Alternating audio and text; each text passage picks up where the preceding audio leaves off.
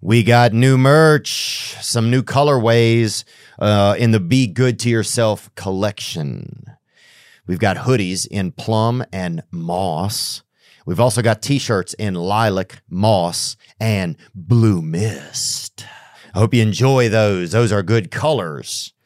Get that hitter and more at theovanstore.com. I want to let you know that we have some new tour dates to announce. January 11th and 12th in Grand Junction, Colorado. We've added a new show there. January 13th, Pueblo, Pueblo, Colorado. January 14th, Denver. We have two shows there. January 15th, down in Fort Collin, Colorado. We are excited to be at the fort. And March 1st, 3rd, and 4th in Boston, Massachusetts, and March 2nd in Medford, Massachusetts. Those are all available at theovon.com slash T-O-U-R, and that will be the Return of the Rat Tour.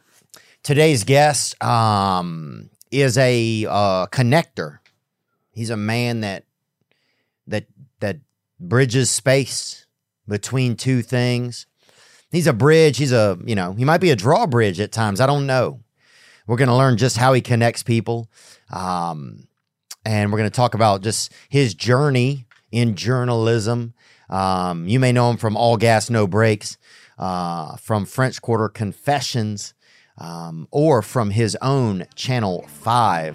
Today's guest is Andrew Callahan. Shine that light on me.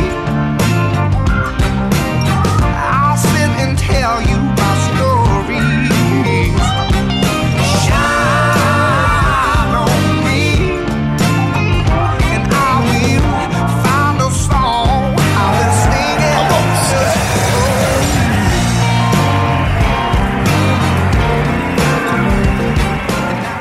Yeah, I just put on some deodorant today. I haven't, Yeah, I just got back into putting deodorant on. yeah. I actually didn't wear it for like a year, but then like just the past couple months, I don't know if my diet changed, but like the bo is back. Really? So I actually just gave myself a hand soap, like uh, armpit bath in your in the podcast bathroom. Oh wow, I like Yeah, that. well, I didn't. I didn't know how close we were gonna be sitting, so I was like, "Damn, I don't want you to be holding your tongue about my armpit odor the whole time." yeah, You know, because that might send the interview in a different direction subconsciously.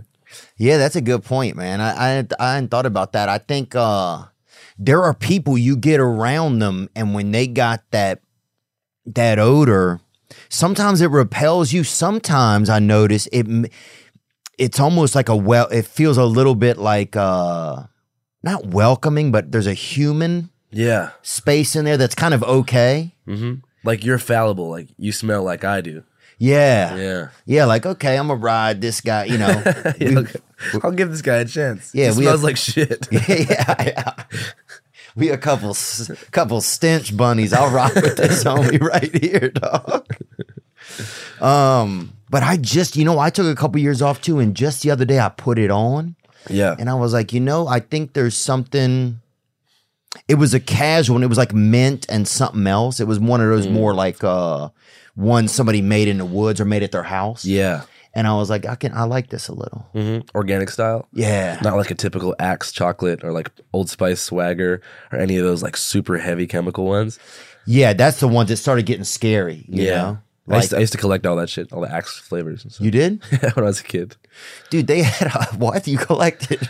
I think I was a victim of the Axe marketing. Like they had the Yeah. Axe chocolate commercial. Is like he walks out of the house and all the ladies are just like all over him, and I was like, "That's gonna be me, dude." I was in seventh grade. I was like, "Just gotta keep s- stacking up Axe deodorant flavors and see which one works for me."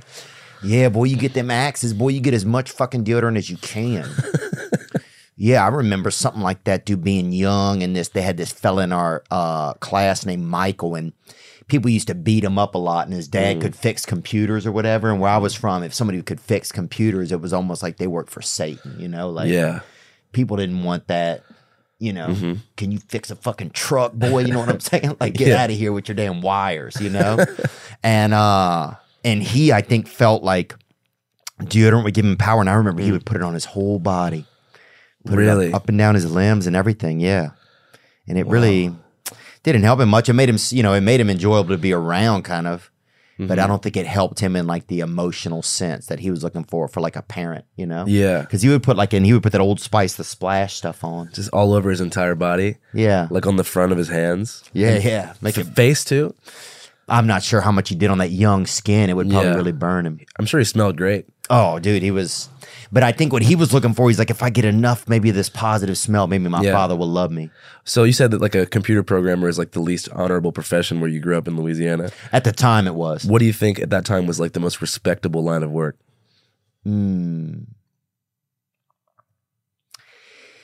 Probably tire care. Yeah, fixing them, patching them up. Yeah. Yeah. You could roll in there and roll out in about 12, 13 minutes, you know? Yeah. Is this before Discount Tire kind of like took the mom and pop tire spots out of business? Yeah. Back in the good old days. Yeah, back when you rolled in there and a guy could, s- he would, a guy would, he wouldn't even have to, he'd smell around the tire and know, Yeah. where, know what was up. I love tire shops. Oh, dude, they were so good. That one of the guys tried to make love to my mother for a while, and I think that also made me think, oh, these guys are heroes Yeah. Why? because it was somebody that cared about my mom. I guess you Mm-hmm. know, it was like, oh man, these guys, Yeah. they could change the tire on your life, you know, Yeah. They're heroic for sure. by being like, you know, someone that loves you. But um, anyway, man, Andrew Callahan, thanks for being here, bruh. Uh, Thanks, man. So some of my audience might not know you, right? You are certainly like you are a wizard in your own and in a very huge world of journalism, but in your own world, like take me through a little bit of where you started out. So Andrew's kind of like this. I- I don't. I'm labeled like this Hunter S. Thompson, kind of like this. You know, this like uh, you're a journalist. That's a safe statement Yeah. you told me one time when I met you, you said, I follow the vibe or the heat. I follow where the energy's at. Yeah. Definitely. Yeah. And so you're like a seeker kind of. Yeah. Um, where do you, where do you kind of start out? I, I first saw you on French Quarter Confessions because Yeah. Mm-hmm. I'm from Louisiana. That was my first video project. I was a doorman on Bourbon Street in the quarter, and I would get off work and like interview drunk people for late night confessionals, like when they were out partying on Bourbon and Royal and any surrounding streets. Sometimes on Frenchman, sometimes it got a little crazy. But I mean, I started, uh, I wrote for my high school newspaper, and then like I had this cool ass high school teacher. I didn't really like school too much, but I had a journalism class, and this teacher, Calvin, would let me like leave school for the whole day, and I would come back at the end of the day, like before the bell rang at like three twenty-five, and he said, if you had a story of of, of, of a cool person that you talked to or someone interesting out there, I'd give you school credit. So I was able to just roam Seattle like free roam throughout the day, and I would come back with like stories about juggalos that I would meet downtown. Yeah. you know, like how to buy some shit off the Silk Road. I would go to the Occupy movement tent city and interview people there, and just come back and just like write a hi- write a little article or write up, and I got school credit. And then he helped me. That kind of experience like propelled me to go to college in Louisiana f- on a full scholarship to Loyola. Loyola Oh, wow. So they gave you, that's where you went down there to Loyola. yeah, The yeah. Wolfpack. Yeah, the, you know about the Wolfpack? Dude, I went to Loyola for one semester. no, you bruh. didn't. Yeah, You live in Beaver Hall in the dorms? Uh no, I tried to do cocaine with a girl one time and I couldn't get an erection and I and I I've always felt horrible about that. That one experience is the reason you dropped out of college. Uh, it made me, I think, leave Loyola. dude. She was like, I was Oh, like, man. because it was a small campus. I didn't want to see her. Oh, that's a small campus. You know, Oh, you see every student every day at Loyola. Yes. Yeah. Yeah. There's no like, there's no place to hide over there. Yeah. And if you go to the Boot or the Palms or like Snake and Jake's or one of those like college bars, you really see the same people every day. Yeah. And somebody usually, I feel like there's a sex crime there every night. Like it almost Yeah. should be like sex crime Sunday. You know, it should be like a Yeah. thing. For sure. Yeah. Like, uh, like a game of Clue. They kind of like give you like a little check off sheet. yeah. Th- those particular bars, like on the corner of like Broadway and Zimple, Yeah. are a fucking nightmare. Yeah. People are peeing and drinking at the same time. Like it's a peeing real. and fighting and making out and grinding, which I didn't really know continued into adulthood. I thought grinding was like a middle school sort of like, uh, you know, like it's like, but at the boot, like right now, there's someone at the boot grinding with a stranger with their eyes closed, just fucking like the song Candy Shop is playing and they're just like, Yeah. straight up vibing it out, making out. Why is that? Why is there something about, and that's I think a little, that is that dirty Louisiana thing where it's like let's just get together and just let our fucking oysters touch. You know, there's Yeah. something about that. I mean, I, I didn't know because I did some grinding my freshman year at Oh, Loyola. You know, because everyone else is grinding, and I didn't know at that time, but that would be the last time I'd ever grind. Yeah. You know what I mean? I wouldn't have believed you if you told me at, at that time. Yeah. But then I was in the boot, and I was like, "This is fucking weird," and it never happened again. You know?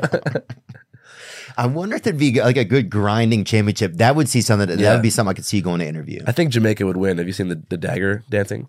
Uh uh They're like jumping up and down with each other, like air, like dramatic air humping. Like you have to look it up. I'll send you some videos. It sounds like some of the Maasai warrior stuff. Is it Yeah. like that? Like when those guys, like Yeah. they do a lot of that. it's just like that. Oh wow, that's interesting. Yeah. Um. Okay. So you, so you you came through French Quarter Confessions. That's where a lot of people, I think, that's where I first learned about you from being from Louisiana. Yeah. And um, did you miss that? Do you miss that Louisiana energy kind of? so much, man. I think about it all the time. Like like when I dream, it's like they all take place in the streets of like New Orleans. Like it's like my mental map. You know what I'm talking about? It's a special place. Once once you connect to it, it like never leaves you. Yeah. You know. But it's also hard to find work out there. Like it's hard to build a career in media out there. Yeah. I think it's really really hard. Yeah.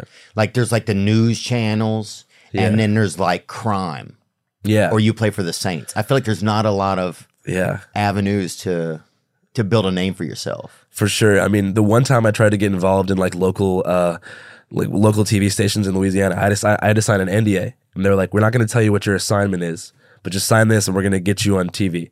And I'm like, "All right, cool." So I sign it, and they send me in like a sprinter van to Covington, Louisiana, Yeah. and they're like, "You see this woman? Her house just burnt down." She doesn't know this yet, but her two dogs are dead inside the house. Oh. You got to go walk in that house with her and write about it. I was like, this is the worst job ever. It was So like almost like a that- gender reveal, almost, but not like that. yeah, it was the saddest thing I've ever seen. And so I was like, I don't want to do this. But after quarter confessions, like I, I would uh, hitchhike around the U.S. a lot, like by myself.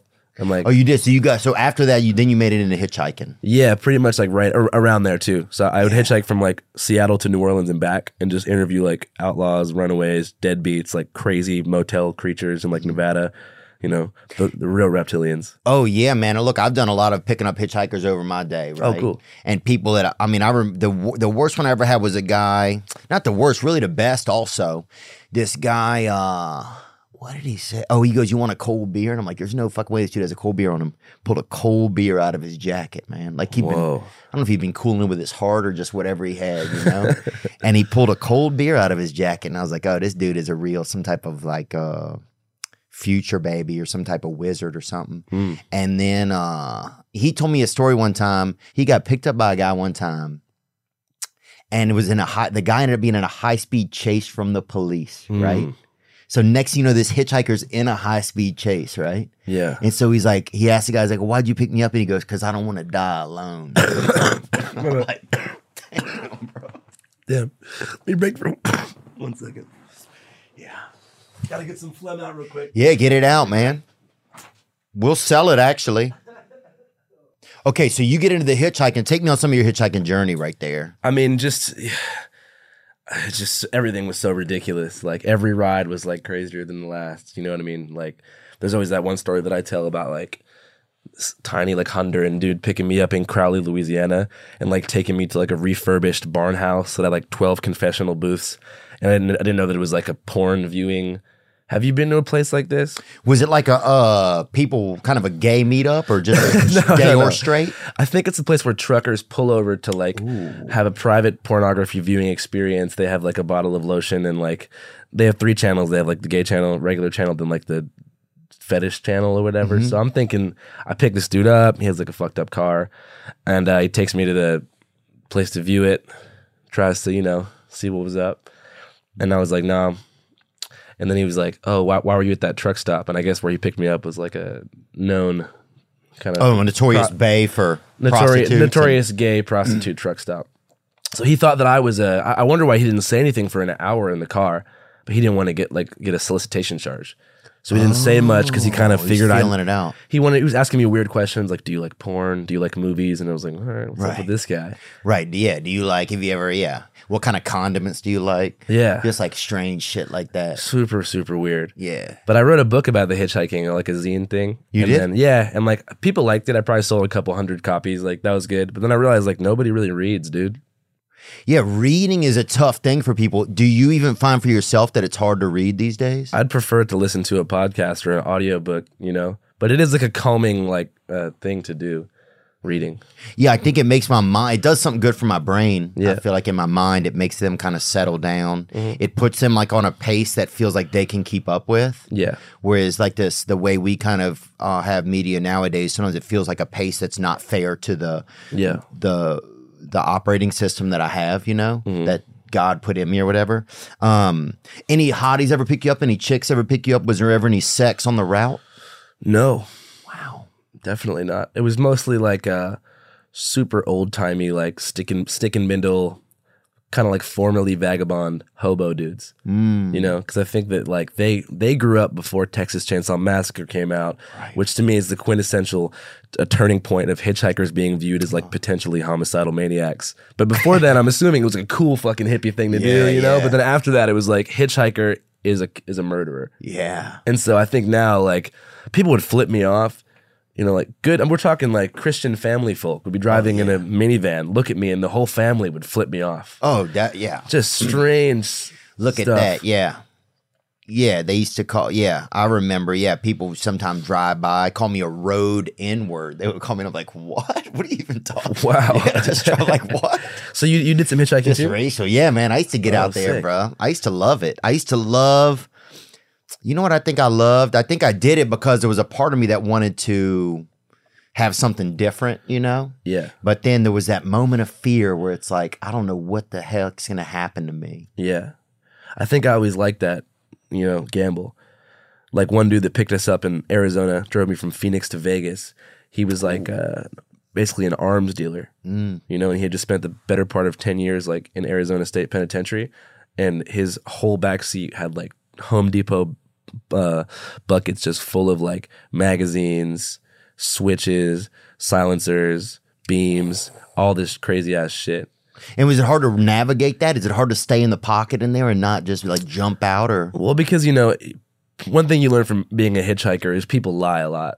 They try to impress you, they try to relate to you, and they want to seem super cool and like weathered. So they would tell you, like, "Man, I used to be selling guns all up and down the West Coast." You're like, "Okay, you know, we hear you." Right. And then, and then he was like, "Nah, for real, check out the back." And I look at these buckets full of like gun parts, and I'm like, "Why the fuck did this guy pick me up?" Yeah. You know, he was already ru- running hot, riding hot as hell. Right. But I guess he he probably enjoyed the roll of the dice too.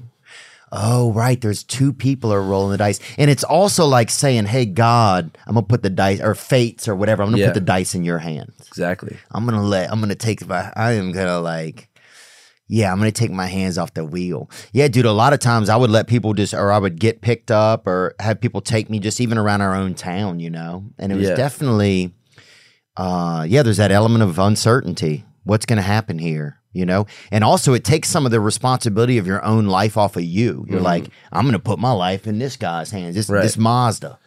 Yeah. You know, this dude in a Mazda. I'm gonna Yeah. fucking, you know. With underglow.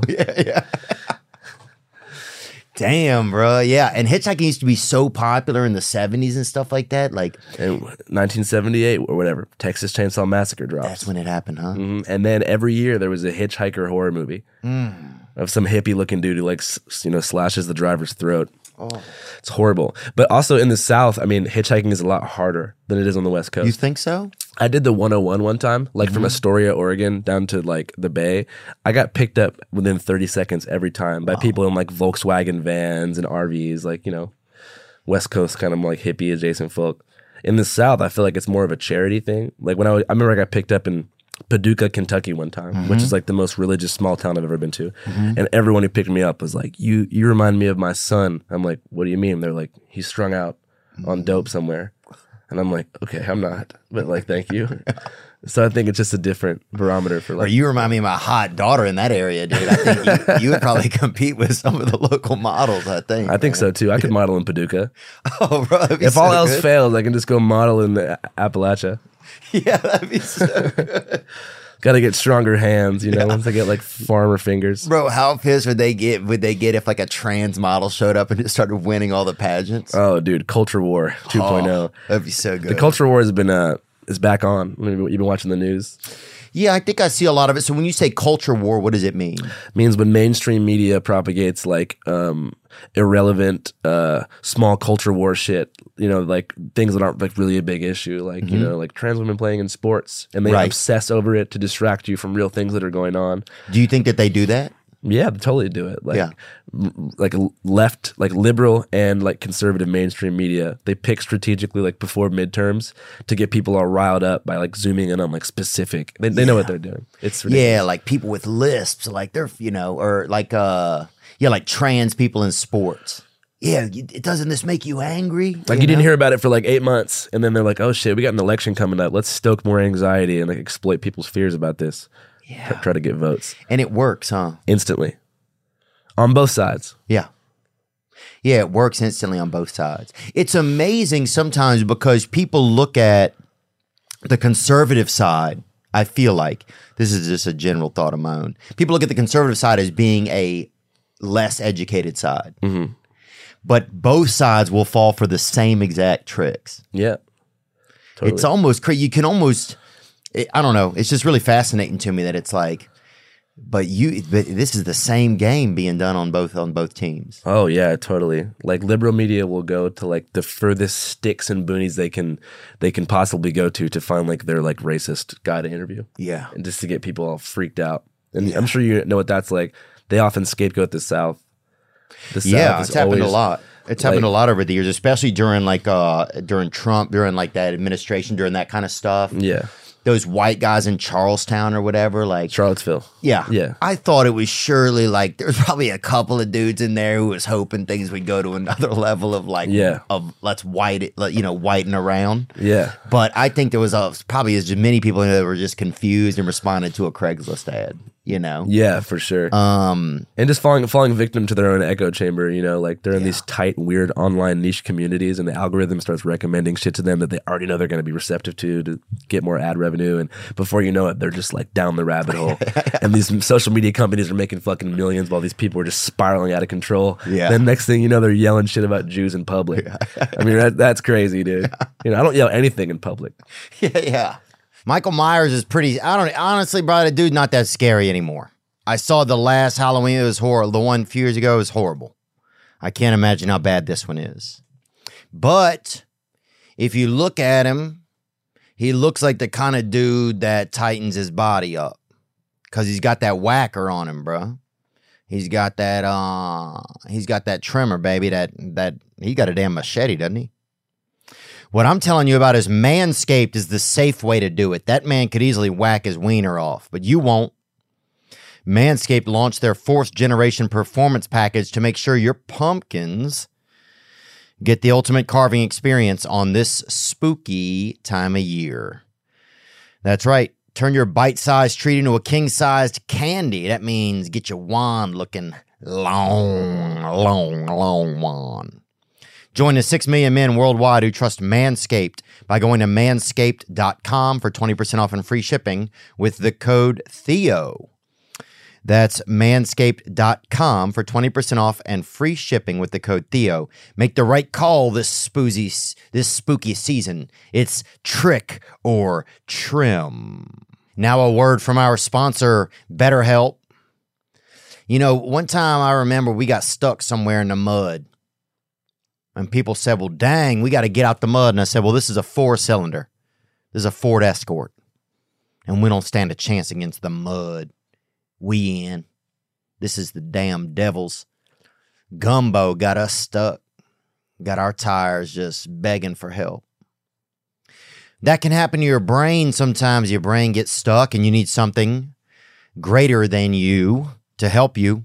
That's where BetterHelp comes in. BetterHelp Therapy. A therapist can help you become a better problem solver, making it easier to get out that mud. If you're thinking of giving therapy a try, BetterHelp is a great option. It's convenient, accessible, affordable, and entirely online. When you want to be a better problem solver, visit betterhelp.com slash T-H-E-O today to get the 10% off your first month. That's E betterhelp.com slash Theo. Well, yelling in public also is such an outdated form of communication, unfortunately. you Yeah. know? Our voices now have to go through these certain portals, or it feels like that they can't be communicated. Yeah, there's no more like town town crier. I mean, no one would take you seriously. Right. That's the thing. No one would take you seriously. But I seek out people like that. yeah. My, that's co- sort of the basis of early all gas no breaks interviews. Is like I don't want to talk to an online loud person. I want to talk to a real life screamer. Yeah. So you get so uh, so yeah. Get me to all gas, no breaks, and then let's get to channel five. So and then uh, just so- for our listeners, so y- you you you're doing the hitchhiking. You left out of Louisiana, Mm-hmm. and you end up in Seattle. in Seattle. And then from Seattle, like down to LA on the West Coast and back to Colorado. I, I, I mean, the summers following that, I hitchhiked a bunch. But the book that I wrote, I mean, it's not for sale anymore, but it was about like my first hitchhiking experience. Uh, that kind of had like a small cult following, which led me to want to make a show. The book was called All Gas No Breaks: A Hitchhiker's Diary. Yeah. and I was like, man, nobody really reads. I want to make a like an interview based road show. So I convinced a company to buy me an RV whatever, made all gas, no breaks, fell out with the company over a contractual dispute, Right. signed a movie deal with Tim and Eric. That movie is coming out in December. awesome. It's with, with HBO and A24 and shit. Congratulations, So I'm man. stoked, dude. It's crazy. man. Wow. Yeah. And it's, so the movie will be about. I know you have a tour coming up too, right? yeah, yeah. So, I mean, that's crazy, man. I start my first ever tour in like 12 days. It's like 45 dates, like back to back. We're going to screen scenes from the movie. We're going to find like battle rappers and magicians via Craigslist Yeah. to open up each performance. You can have some people from episodes I know that you've already taped that will be at some of the uh, Yeah. at some of the venues. Yeah, definitely. And it's just crazy. I've just been like trying to be calm before the tour starts. I've just been playing tennis and hanging out with my mom every day. Oh wow! Yeah, at Venice Beach, tennis courts. Do you and your mother look alike or no? Yeah, for sure. Y'all do. Yeah. That's cool. I think so. Yeah. Yeah. Um, is your father still alive or no? Yeah, he's alive. He's a bartender in Seattle. Oh, he is. Yeah. Oh wow. He's a cool dude. Are your parents pretty proud of you? Yeah, I think so. I hope so. Yeah. They should be, I think. Yeah. You know what I mean? Do you feel like your desire to create or to get out there and interview people? Do you feel like any of that came from your own childhood, or do you think it was just a choice you kind of made as you?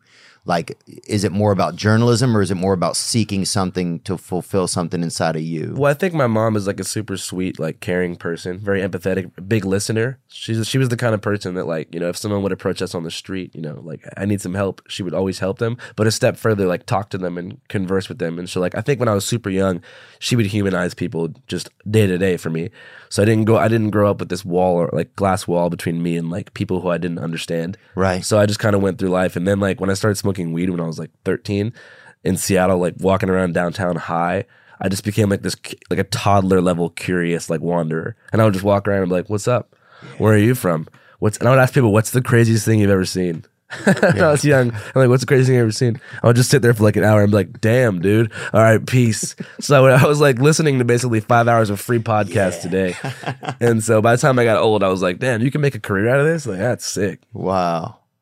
That's incredible, man. Yeah, Seattle's got Seattle at night gets really it's got a like a damp vampires running around, bro. There's a lot of like there's a lot of damn condensation fucking drug muppets bouncing around over there. It's- Certainly so. That's it's a beautiful wild. American city. Yeah. We used to yeah, yeah. We used to do that comedy club underground underground comedy over there. Yeah. It was it was honestly one of the best rooms to do comedy in. I don't know if it's still there.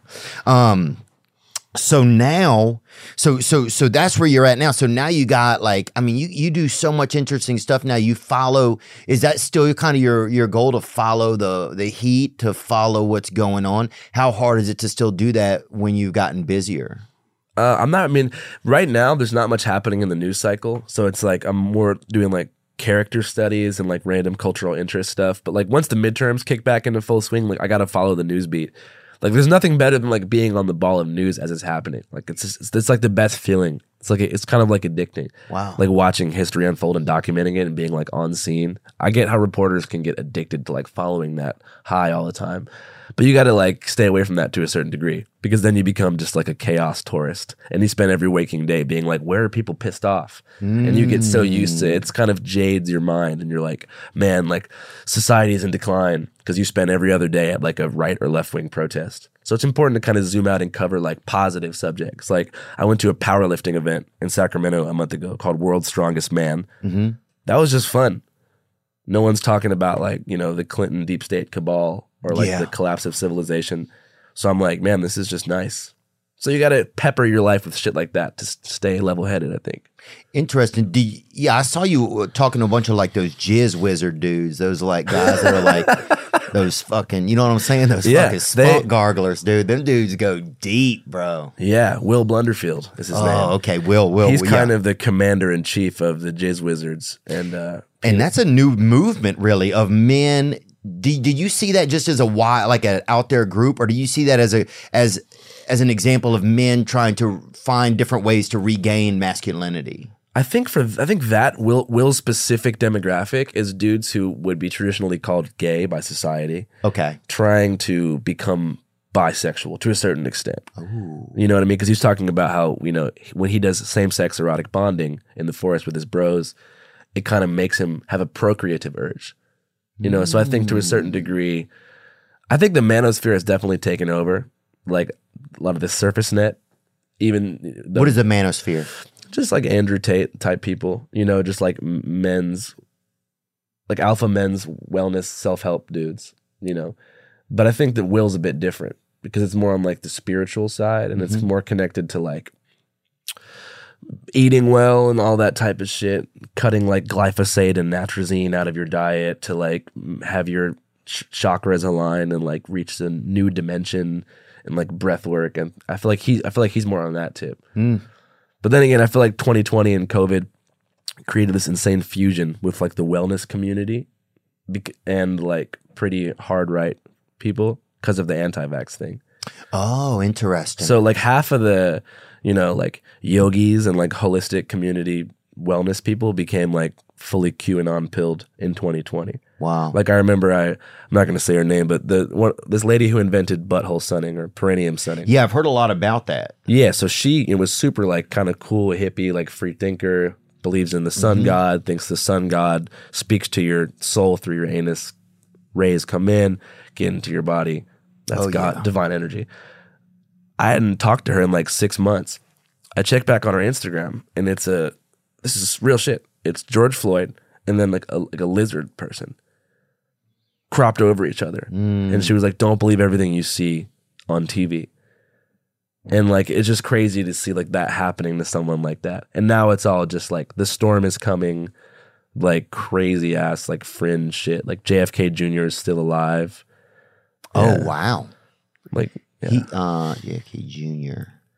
No, he's no, he's not. But his him being alive is central to the QAnon. Oh, I see. universe. I see. I see that. It- You're just saying that it's it, it gets in that little that uh drain. They were waiting at the grassy knoll in Dallas like four months ago for his return. No way. Yeah. And like it's kind of like Bigfoot hunting style where like one guy says that he saw it when everyone looked away. And so I met a guy who was like, I saw him. And everyone's like, No, you didn't. Like and they almost were having some infighting. He's like, No, dude, I saw him. So you were down there when that happened. No, but I talked to a bunch of the people Okay. who were there at the People's Convoy, which is like a trucker protest right after. Okay. Yeah.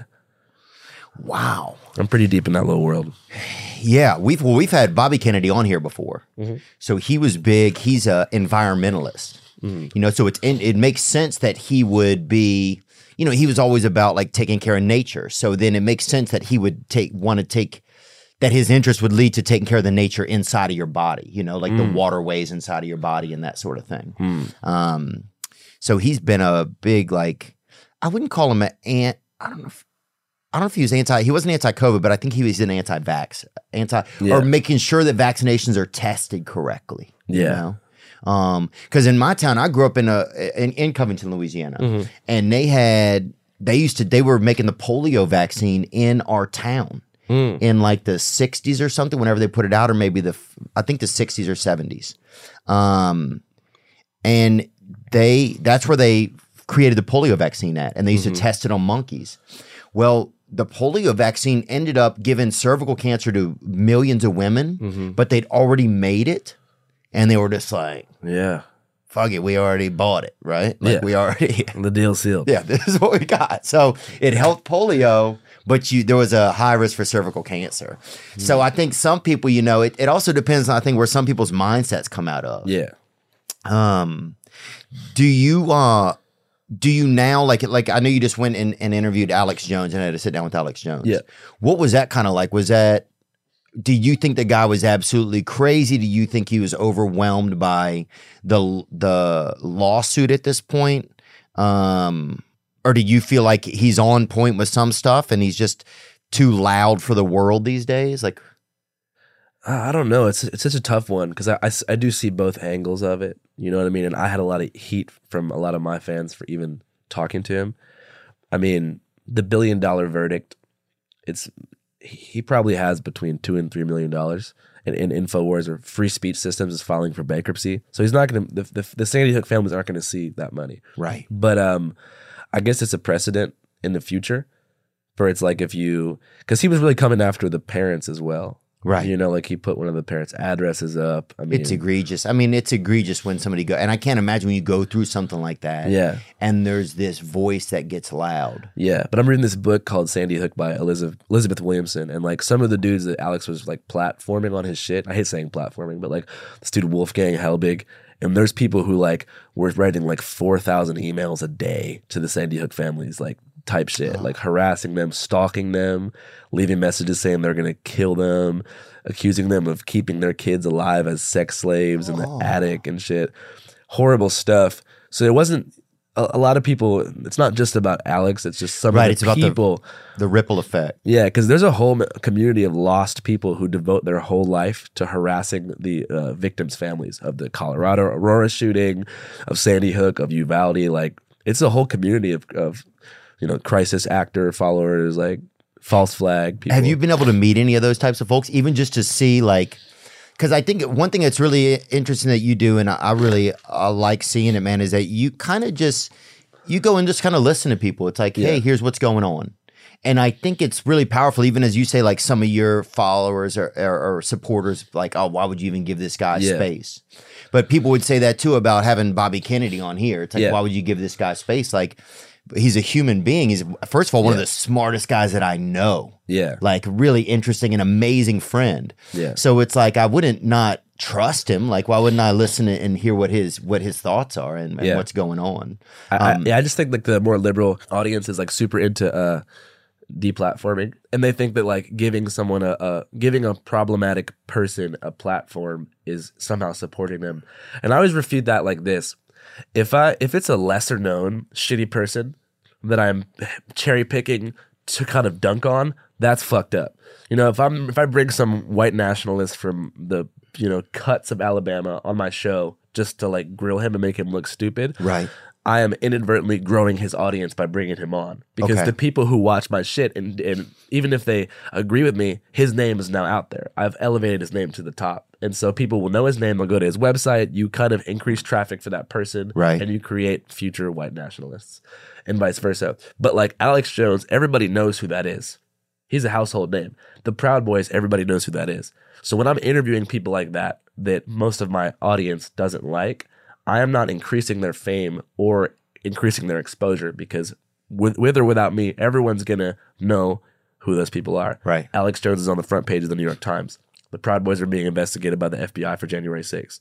So me interviewing them, I'm not platforming or increasing their audience at all. But you know, if I was to interview like more lesser known, you know, fringe people, I wouldn't do that. You know, Yeah, like if you were to interview like Whitey Killer twelve hundred, or you Yeah. were to interview like um Slave Buyer fifty five, exactly. then you would be you know, or yeah, But mainstream media, like liberal media, does that shit.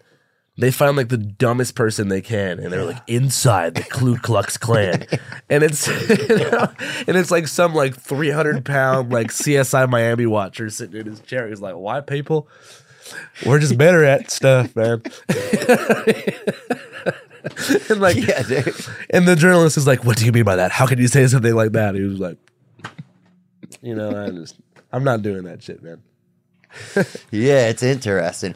And it's like people why do people get so stuck in their own va- like why can't people just let somebody else have a different belief like like a different politician? How, how did that get so crazy from your perception? I don't know, but I think that uh, the politic like the how all the late night TV shows and how SNL just s- became like orange man bashing machines. Yeah. Then you fucking turn on Colbert or Jimmy Kimmel or something. It's literally like every other night is like an anti-Trump monologue. It was horrible. They ruined their shows, I think. They're still doing it. They're- crazy though. It seems like bad. What? Why? It's like you could just say, "Hey, this is who I support or don't Yeah. support." Yeah, I, I think the incentive is there. It's the safest thing you can do, you know, in, in comedy, in in that realm, is to just bash like you know a conservative president. And I don't support Trump, you know, but it's like I don't want to go on late night TV and watch a rich guy talk shit about another rich guy. I know. You know what I mean? I'm just like this is just the same shit, and it, I think that has something to do with it. Because if you think about it, right, like those shows reach everybody. They're on cable. So you can be sitting in, a, in the middle of a red state and you go on cable and you go to Comedy Central, ABC, late night, and that's what you're seeing is your supposed hero being shit on by, you know, the c- comedic elite of late night TV in Los Angeles or New York. Right. and that they're all on the same page. None of them have any different view or not even a lot of uh like variation variation in their own views. But like so the real OGs like John Stewart, like they've held it down. You know, that to me, that's like the best. Yeah. ear- like early Daily Show. To me, that was like the, during the Bush era. That was like this absolute sweet spot of like comedic late night political shit. Yeah, and Bush also was they kind of made fu- like it was different with Trump people. I mean, they Hollywood just decided they fuck they're Yeah, either something either we don't have enough ownership over this guy or he's too much of a loose cannon whatever it is but that not a ch- excuse me not a chance or, or, or we everybody's gonna hate this dude Yeah. and then everybody works with Hollywood so they have no choice Yeah. that's who pays their bills yeah. It's h- also hard to satirize a guy who doesn't give a fuck about what anyone thinks. right You know what I mean? It's like you think he gives a shit. He just likes the attention from it. You know? Right. I think yeah, that's really interesting too. But I think that turned off a lot of people, even if people like weren't that political. It was just like, well, why are you so one sided? Like, Yeah. what do you what what do you have in this? Yeah. And there's you can there's real venom in some of those monologues, dude. Oh, Like, yeah. You're like Jesus Christ. This is like mean spirited almost, man. Like Oh yeah, I thought that it was. I think it ruined Hollywood for a lot of people. It's like it made a lot Yeah. of people think like, well, obviously this is a group that doesn't support me. yeah. Do you think that your move to Nashville was like a little bit inspired by that stuff? I think. Well, I wanted to honestly save money. Yeah. and everybody went to Austin, and I never wanted to be like everybody else, Yeah. and everybody did it. You know, Joe Rogan moved there, and Tim Dillon went there, and uh, Tom Segura, and I think I always wanted to be a little bit different.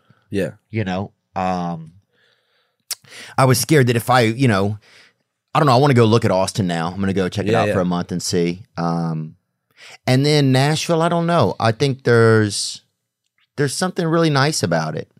It's just a lot of nice folks. You've been liking it? Yeah, I think it's nice. I think it there's a lot of yeah, there's just a lot of nice people there. Like I have like the nicest neighbors I've ever had. Yeah. Um, it gives me a little bit of a different idea of what's uh, of what the America's still like, kind of. You know, that's nice. Does it feel southern to you? Yeah, it does. Sometimes it, I, I would never was like redneck growing up. Like our Yeah. family didn't have any money. We were just poor white. Yeah, yeah. So we were like, you know, like we didn't have a boat, like a boat or any, Yeah. you know, we didn't have like a flag that we supported. We didn't have, Mm-hmm. you know, my father was from Nicaragua. He was 70 years old when I was born. My mother was from Illinois and was making love to a poor old man. Like, you know, Yeah, yeah. who's having sex with a seven year old with no money? Yeah.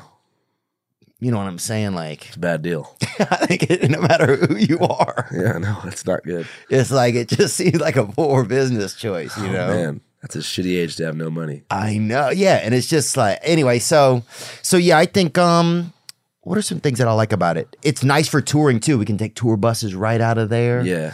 Uh and it's one of the last southern cities that still feels kind of like um I don't know, it has like a new rebirth. Yeah. Like I've gone to a lot of these cities like uh Montgomery, um Jackson, you been there?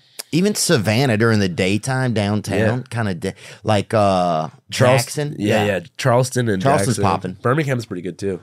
Yeah, Birmingham, I hear, is pretty good. I haven't been really spent time there in the city, but there's a lot of southern cities, uh, Columbus, Georgia, that are just like ghost towns. Yeah. You know? Especially Mississippi. Oh, Mississippi is a really a ghost state. Spe- Like the north part of it, like the Delta. It's like Yeah. shelled out towns. It's gotten really bad, man. Um, Yeah, Mississippi's just crazy, man. A really bad branding happened, I think, with a lot of like uh, a lot of the South was based on even a lot of the tourism was based on tradition, like war battlefields and antebellum homes, things like that. That I think white people didn't realize maybe as much at that black maybe black culture didn't have like or maybe it angered them. I don't know. I think a Yeah. lot of that kind of came out during BLM when a lot of like statues were being torn down and Yeah. like um you know, so I think the South also is in a little bit of a space where it's like, well, I don't think I was grasping onto the history there because it was racist. Mm-hmm. I just thought it was the history, like Robert E. Lee, that was the statue. Like, Yeah. you know, we would all meet up there at Mardi Gras. I don't think half of us knew what the fuck he did. You Yeah. know? Um, but I think so a lot of the tradition there feels like it's been stirred. Yeah. And I think a lot of people down there don't really know what to do in some southern places right now. you Yeah. know? I wonder when they're gonna start landmarking like a like hip hop achievements and shit. Like when I was in I was in Clarksdale in Yazoo City in the Delta, and it's everything is like the you know the Delta Blues Trail. Like here's where Lightning Hopkins like grew up, and I'm Yeah, like, what yeah. about Lil Wayne? Yeah. Like at what point are we gonna start like marking a Lil good Wayne's point. house in Hollygrove and shit? Because like that stuff really changed the world in a similar way that blues did. You know, Yeah. if not even a bigger impact. But like I'm amazed they haven't done yeah. that. I, I think about it all the time. Like Hip Hop Heritage Trail, it's gonna happen eventually. It's, we're gonna be tripping, bro. We're gonna be like ninety years old, and they're like in the third ward. They're gonna be like, here stood the Magnolia Projects, where Soldier Slim and Master P and C Murder came out with their first No Limit Records album. We're gonna be like, what the fuck? But it has to happen, right? Well, it, se- it almost seems like it's behind schedule, especially since they've gone through so many of those projects and stuff over the years and torn, like, had to tear them down or refurbish. You think somebody would have said, hey, let's just take this building Yeah. and make it make some money for the Yeah. city, you know? Especially, yeah, they should have preserved like one of the old Magnolia buildings. Oh, yeah. Big boy where Juvenile grew up. Yeah, I mean that's like the backdrop to like the birth of fucking Southern rap music. Dude, I would go there in a heartbeat because it's so funny because I've gone to the ones where, like, Elvis was born. Yeah. Uh, and you'll see signs like Muddy Gussie grew up here, like people you don't even know anymore. Yeah. But if they had like Big Boy, like uh if they had a lot of different ones along that trail, It's one of those classic things of like, who's really going to campaign on that though? It's like in Seattle, you can't drink in strip clubs. What congressman is going to be like, I'm going to make this my issue?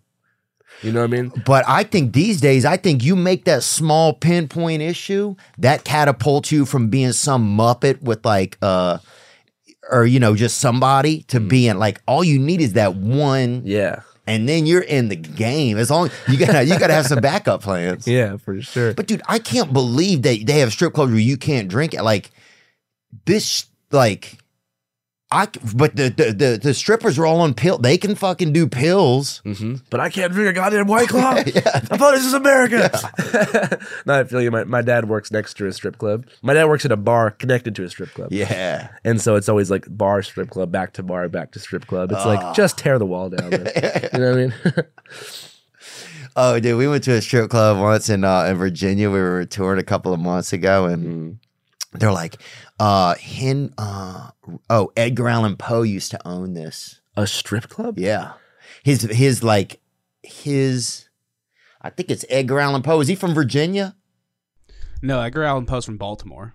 Okay, well, at one point he lived, I guess, in Virginia, and he like lived there for a while or something. They're Yeah. like, oh, we used to live here. It's like a historic building. Yeah. But then part of it was a strip club. It's pretty Wow, cool. I didn't even know Edgar Allan Poe got down like that. I think he got down the coast a little bit and went looking for a little bit of puss. Yeah, you he had know? a twisted mind. Oh, he had to, dude. So it must have been a twisted strip club. dude, he was like one of the first BLM activists. Look at the fucking that cr- the Raven or whatever. Was that about race? It was about black birds, dog.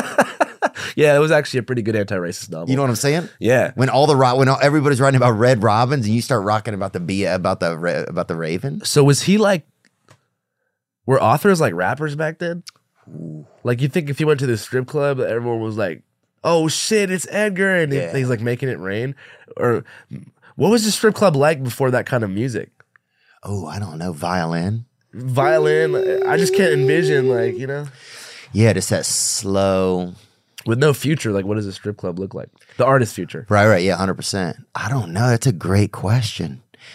A hunting we will go, maybe a hunt, just like maybe Yeah. somebody singing stuff like that. like folksy accordion yeah. Huh. you ever been to the claremont lounge in atlanta yeah. that's a good one That It is a good that one. Was, was bourdain's favorite spot it really? yeah Yeah, they used to have that old uh, an older lady in there, and she'd get those beer cans for you. Yeah. And they're a good place to watch people do coke that shouldn't be doing it. Yeah, for sure. What's weird for me in strip clubs is I only like them if they're like super novelty. You know? 'Cause Yeah. I, I like it in like an atmosphere sense, like a s- like Sopranos, Bada Bing style, just like the lighting and like just degenerate people. I like to watch the people at strip clubs. Yeah, more of a burlesque style or something. No, I mean like I like to wa- I like to look at the dudes who are at who are watching strippers more than the strippers Oh wow. because it's so interesting. Yeah, there's something about somebody being right there to like. It's almost like a sense of like I don't know. I guess some people go probably for desperation. Yeah, they have just like this weird like slack jaw and like a permanently half full whiskey neat Jameson glass, and they're just like m- absolutely mesmerized with like this wet stack of ones because their palm is sweating, you know, the ring in their back pocket, just like nothing in front of them, nothing behind them, just in the moment. You know what I mean? Yeah, there's some feeling right there, huh? Yeah, because they they must know that the girls don't actually like them. Yeah, so I guess a lot of it is the myth of it. Maybe it's they want to feel like a rock star, like Nickelback style. Yeah. Like they're at the strip club by themselves. But I mean, imagine going to a strip club by yourself, ordering a Jameson and smoking a cigar. Like Yeah. that idyllic, like it's like some Hemingway shit. It's like, Yeah. yeah, like um, this is me. I'm I do this. This isn't weird at all. This is cool. This is what rock stars do. Yeah. You know. But then the women are all pilled up. It's not even this like exchange of emotion anymore. It's just two people sharing each other, hoping one of them has a has a perk on them. You know, yeah, that's what I feel like. It's almost like playing perk chess with their eyes. yeah. I've never, I've never even taken a prescription pill before. You know, just playing just with that two 120 milligram stare. How does that make you feel, Percocet? Like, I don't know. I took two somas one time and actually drove off a road on accident. And my buddy, I think, R.I.P., tried to give me a BJ or something. I don't even remember fully, but I wouldn't take them. yeah. You know what I'm saying? That's what I'm saying. I just have friends who take them. I've had had a friend take them. I looked at them. I'm like, well, how are you feeling right now? It's crazy. I think it disconnects you from any senses that you have anything wrong. Yeah, There's nothing wrong, man. that's not a good thing. No, you're made out of marshmallows and fucking homemade pussy, dude. I think you have everything just perfect, you know? I wanted to ask you. So, what happened to the King and the Sting podcast? It's no longer. Oh, the King and the Sting podcast. Yeah, the the the, the podcast is still going. I'm just not. I'm not doing Oh, cool. it. You yeah. and Brandon are cool though. Yeah. Yeah, Yeah. yeah. We just honestly, man, I missed. I couldn't. I didn't have enough attention really to focus. Yeah. Like I like I like my own podcast, and we have a unique kind of audience. I think, Yeah. and I think I wanted to be able to. F- I feel a lot more in touch with this now. Yeah. Like it's important to me, Yeah. and it was still important, but it was just a lot to try and juggle. Yeah. I liked uh, the Gringo Poppy actually. Yeah. Yeah. Yeah. Oh, I think I, people give Brennan so much uh, flack, and I think that's Yeah. one of the reasons I admire him in some ways. Yeah. Is how you could withstand so much uh, disdain from people, you know, or fake disdain. Yeah. It's pretty psychotic. it's crazy, isn't it? Yeah. it goes back to the people you were talking about. Yeah. No, for sure. It's kind of why I stopped. Like, I still have Instagram and stuff. I just don't go on it. Cause like when you run that, when you're like a major public figure, whatever, me, a big media figure, like a if someone comments on your shit, you're amazing. At its best, that's an ego boost, unhealthy ego boost. And if Yeah. someone says you suck, then that's an anxiety spike. So it's like there's no once you've kind of passed that threshold of like validation from the public, it, c- it's nothing but bad for your mind because this little box in your pocket, it's like, oh, you're the shit, man. You're the best journalist. I'm walking around by myself, getting endorphins from that which is not natural. I should be like, you know, touching trees, playing tennis with my mom. But instead, it's like, and then if someone, then if that box is like, fuck you, man, you're a libtard, you're, s- you're a sellout or something, I'm like, oh man, like, I, I, don't, I feel bad about myself. Yeah. So there's no healthy like middle ground, I don't think, for me at least. I'm too sensitive. man, I'm too sensitive to it too. I, and I, I still let it affect, you know, I let it affect me a lot of times. Or I notice, like you're saying, to have some wherewithal that I go there for certain things. Mm. Um, I- did you just kind of pick that up, or w- did you always know it, or did you s- did did you kind of like like did did you notice that happening? You're like, yeah, this isn't good. I stopped going on Instagram one month ago. Wow. because I was just like, damn, dude, like every day I wake up, it's the first thing I check. I say, what are, what are people saying about me today? Like, Yeah, am I still okay? oh yeah, or like, am I still okay? Do my fans still fuck with me? Like, uh, did they like the video I just dropped? You know what I mean? Like, Like, did something come out in the middle of the night of me picking my nose or something? Yeah. And now I can't go anywhere. or just, or just like, you know, like how how are my stats doing? Or, but even more specifically, like when, like I, it started actually when I right when I dropped the Alex Jones interview. And everyone was like, "Why would you platform? Why would you platform?" And then people, other people were like, "You're a fucking G for giving this guy a voice." And I was just like, "I can't deal with this. I just want to like make cool stuff." And I, I I still check YouTube comments and stuff like that, but I'm I'm not trying to like be constantly engaged in my own feedback loop. It's so unhealthy, dude. yeah, it's scary. it puts you at the center of the, the universe even if you're no matter what level you're at you could be a small level dude but if every day you're engaging with people who love or hate you and i don't have much hate i have a lot of love but that makes hate stick out so much more you know it's like i can see like a thousand positive comments and then if if i see one negative comment like those words are like etched into my brain like the whole next two days so true. I just can't turn it off. I'm like, damn, did I did I fuck up this interview? Like, am I falling off? Yeah. You know what I mean? Like, and I just I had to stop, dude. it's amazing how that can overwhelm how that can overwhelm whatever all the proof that we would think we have built into our system of Yeah. because of our own like lives you know mm-hmm. it's amazing man you know if you have a high balance on your credit card it can really be devilish it can be that thing every month you're throwing money away throwing it down to the dogs to the debt dogs well that can change a credit card consolidation from Lightstream can help you pay off your credit cards and lock in a low fixed interest rate. That's right. Rates start at 6.99% APR with auto pay and excellent credit. You can get a loan from 5,000 to 100,000. and That's a that's an, a real amount. And there are absolutely no fees. You can even get your money as soon as the day that you apply. Just for my listeners, apply now to get a special interest rate discount and save even more. The only way to get this discount is to go to lightstream.com slash E T-H-E-O. That's lightstream, L-I-G-H-T-S-T-R-E-A-M E dot com slash Theo. Subject to credit approval, rates range from 6.99% APR to 19.99% APR and include 0.5% autopay discount. Lowest rate re- lowest rate requires excellent credit. Terms and conditions apply and offers are subject to change without notice. Visit lightstream.com/theo slash Theo for more information. Be well. Life is scary when you realize your dog might have fleas and you might have them too. Dang it. Life is scary when you're eating uh when you're eating yogurt and there's something in it and there ain't supposed to be nothing in it. Life is scary when um when your cousin comes over and burns your house down. Oh, that's a tough one. Yep, life is scary when it's your first date and your body hurts. You, you uh, you might have appendicitis. Never know.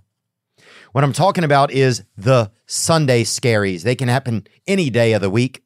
And I want to tell you about Sunday Scaries CBD gummies. They were made to, def- to defeat the crap that life throws at us. They're the perfect CBD gummies for professionals on the grind, supermoms, students, party animals, regretful drunk sexters, and everyone in between. I don't know how it's going to help the sexting, but it might. I don't relax well, and you might not either. You are welcome to try Sunday Scaries CBD gummies. Look, we all have the right to live scare free. That's right. So they recommend taking two CBD gummies every day to keep the scaries away.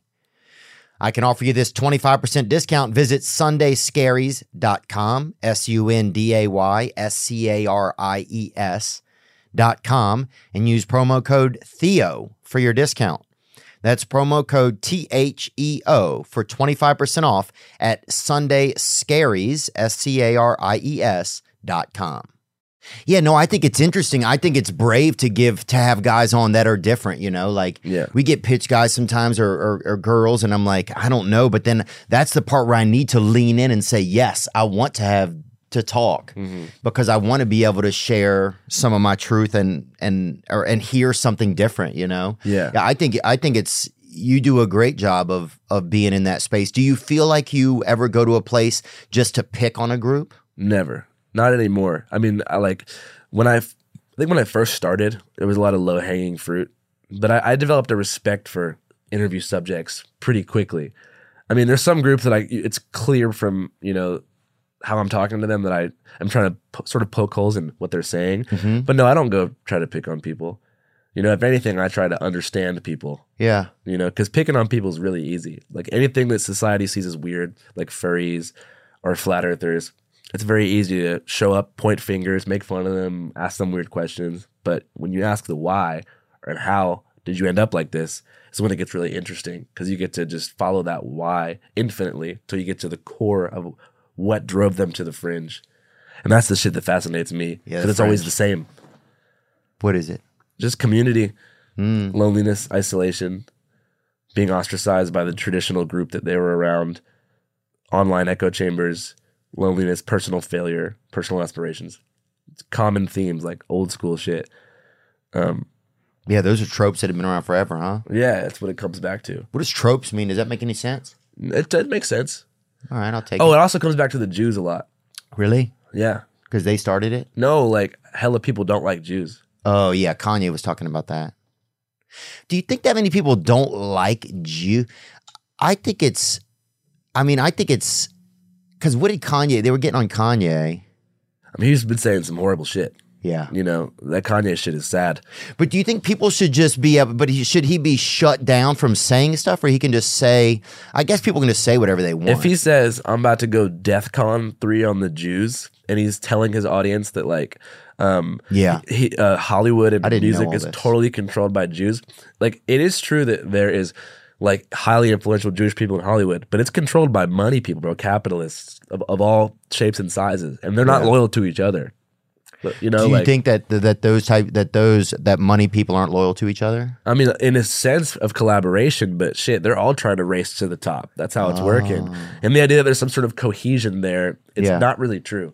I mean, like, there is collaboration, but like what Kanye is talking about is being exploited by, you know, predatory uh, recording. I mean, uh, uh, record companies and shit like that, and labels. That's a real thing. The media and be invading his life. You know, TMZ showing up to his house at three o'clock in the morning and asking him about his mental health. Like every element of his private life being publicized by media outlets.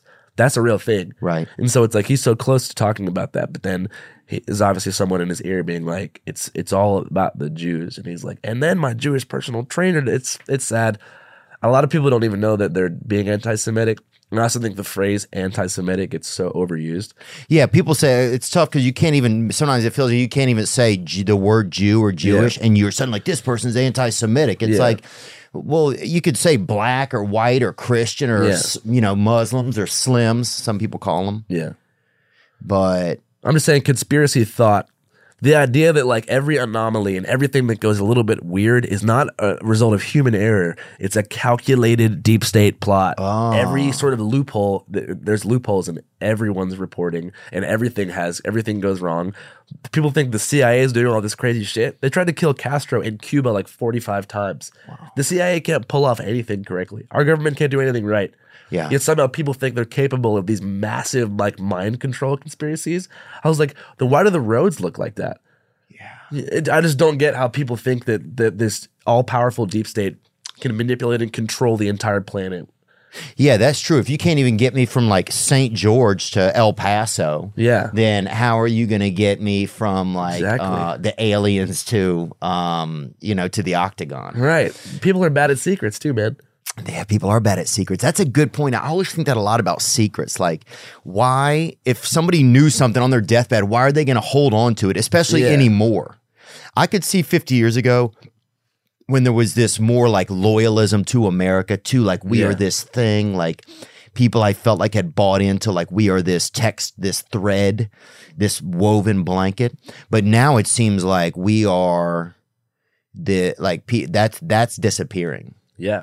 Like if they told Trump about the aliens, He would tell in a half hour. he would fucking tell us. Yeah. He'd be like, I will not be, you know, a puppet of the CIA. Yeah. there is a spacecraft below the White House. It's been there for 30 years. It's not what he sounds like, Right. but that's how he would say it. yeah. It is, uh, yeah, totally true. But and that's why I don't think they could get all, and all these pilots and people that have died over the years. That I don't think they could get any of those people to keep a secret anymore. Do you think? No. somebody would make a TikTok at in a, a half hour before their death. Like my dad just told me this. Yeah. It would be the kids of of these uh, Area 51 people. Yeah. Who are like, so my dad just dropped the bomb on me, like all that shit. Area 51 is so sick, dude. yeah, have you been over there? I tried to go. I went to the raid of Area 51 in 2019. One of my first I think I remember that. things. And it was a letdown, huh? The only guy who got arrested was this like recently divorced father of three who was in a, like a he was sleeping in the back of his Subaru next to our RV, and he was like, "They're fucking in there, and I'm going." And he tried to storm it by himself, and he got like you know machine guns in his face. Wow. Yeah. Dang. Do you think did you get the feeling when you were there that they're holding something? No, I think they're just you know experimenting with drones. Why why would it be Area 51? Like there's merch along the whole highway saying there's aliens there. Yeah. They would have moved them by now to a different black box site. Do you feel like we've had a lot of encounters and or Oh, do you yeah. feel like we've had few? A lot, dude. Totally. Do you feel like that there are alien figures amongst us that they have that kind of technology to put people amongst us that are actually beings from other planets or worlds? Yeah, I mean, like, you ever looked into like the eyes of like a like a Nordic dude, like a six foot seven, like a Viking looking person, cold blue maybe eyes. six four, maybe. That's evidence right there. Yeah, I got to look deeper next time. I think I didn't. I, I guess I didn't look that deep. The But joke there is pretty much all alien conspiracy theorists, such as Bob Brown in Nevada, think that people from Norway are aliens, oh, really?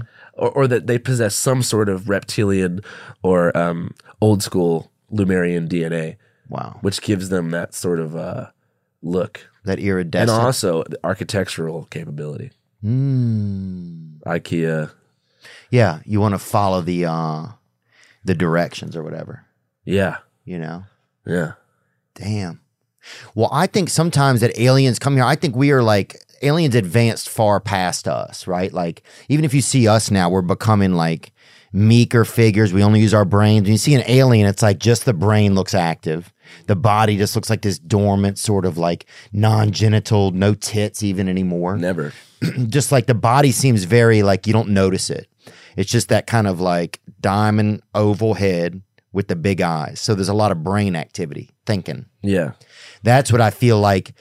So aliens, they they've moved off here a long time ago. I think they come by every now and then to see like the plant. Like it's almost like if your parents took you like some shitty water park. It's like a Yeah. poor poor alien families. No offense. Yeah. But if an alien family's real poor, then they'll like or they didn't get tickets to like the cool s- planet to go see. yeah, Then they stop there. The kids are like, what the fuck? We're over here. yeah. Like this place is weird as shit. Yeah, this place sucks. They're here Dad. to see the Capitol riot, like Will Smith punching Chris Rock. Like, Yeah, these they- people are fucking morons. Let's get up out of here. Yes, that's what I think happens all the time. Some shitty dad tries to bring his kids here and his wife here to save their fucking family or to do, Yeah. and he didn't plan ahead. And the kids like to get the fuck out of here. They land at Talladega Race Weekend. They're like, what the fuck?